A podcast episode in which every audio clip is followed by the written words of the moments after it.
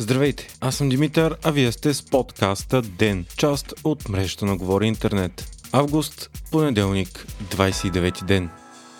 Днес НАСА трябваше да изстреля за пръв път от 50 години на сам мисия към Луната, но стартът бе отложен в последния момент. Стартът трябваше да е първия за проекта Artemis, който ще изпрати до 2025 хора на Луната за пръв път след мисиите Apollo. Ракетата Space Launch System е най-голямата ракета, която НАСА някога е създавала. Тя трябваше да отнесе в орбита безпилотния космически кораб Орион, който после да бъде преземен обратно на Земята и да бъдат изпробвани неговите топлинни щитове, които които трябва да издържат на температура от 2800 градуса по Целзий, половината от температурата на повърхността на Слънцето. Мисията беше експериментална и при успех на следващи стартове Орион трябваше да превозва и астронавти към повърхността на Луната. Ракетата и корабът са една от най-скъпите инвестиции на НАСА, като те се оценяват на над 20 милиарда долара. За съжаление, днешният старт не се случи заради проблем в един от двигателите на СЛС. Невъзможността той да бъде обезвъздушен. Ако проблемът бъде решен бързо, бързо, нов опит за изстрелване ще се направи този петък, а в противен случай през септември.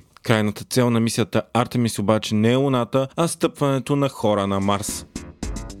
Украинската армия официално започна силна офанзива срещу окупираните от Русия територии в южната част на страната. Атаките са започнали на множество места по фронтовата линия, включително в района на Херсон, чието освобождение е основната цел в момента на Киев. С прецизни ракетни атаки и саботаж украинските сили са унищожили множество руски логистични центрове, бази и складове за боеприпаси. Всички важни мостове в района на Херсон са унищожени и руските сили на изток от Днепър не могат да бъдат снабдявани. Украинските Украинските военни пък съобщиха и че са разбили първата линия на отбрана на Херсон. Друго украинско твърдение, което не може да бъде потвърдено за сега, е, че руски полкове и десантни части са започнали да отстъпват от позициите си. Междувременно, този уикенд Financial Times писа, че Европейския съюз планира да спре споразумението с Русия за облегчен визов режим.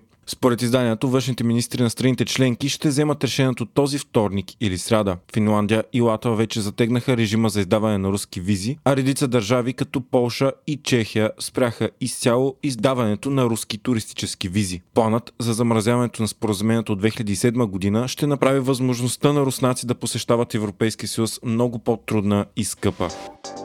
Миналият петък Слави Трифонов отново успя да възбуди обществените страсти с поредното си внезапно онлайн включване. Този път той обяви, че политическата система в България е изчерпана и трябвало да се промени. Затова той заяви, че има такъв народ трябва да влезе в парламента, за да инициира референдум за промяна на устройството на управление на държавата и от парламентарна България да стане президентска република. Според Конституцията на България обаче, само Велико народно събрание може да реши да промени формата на държавно управление.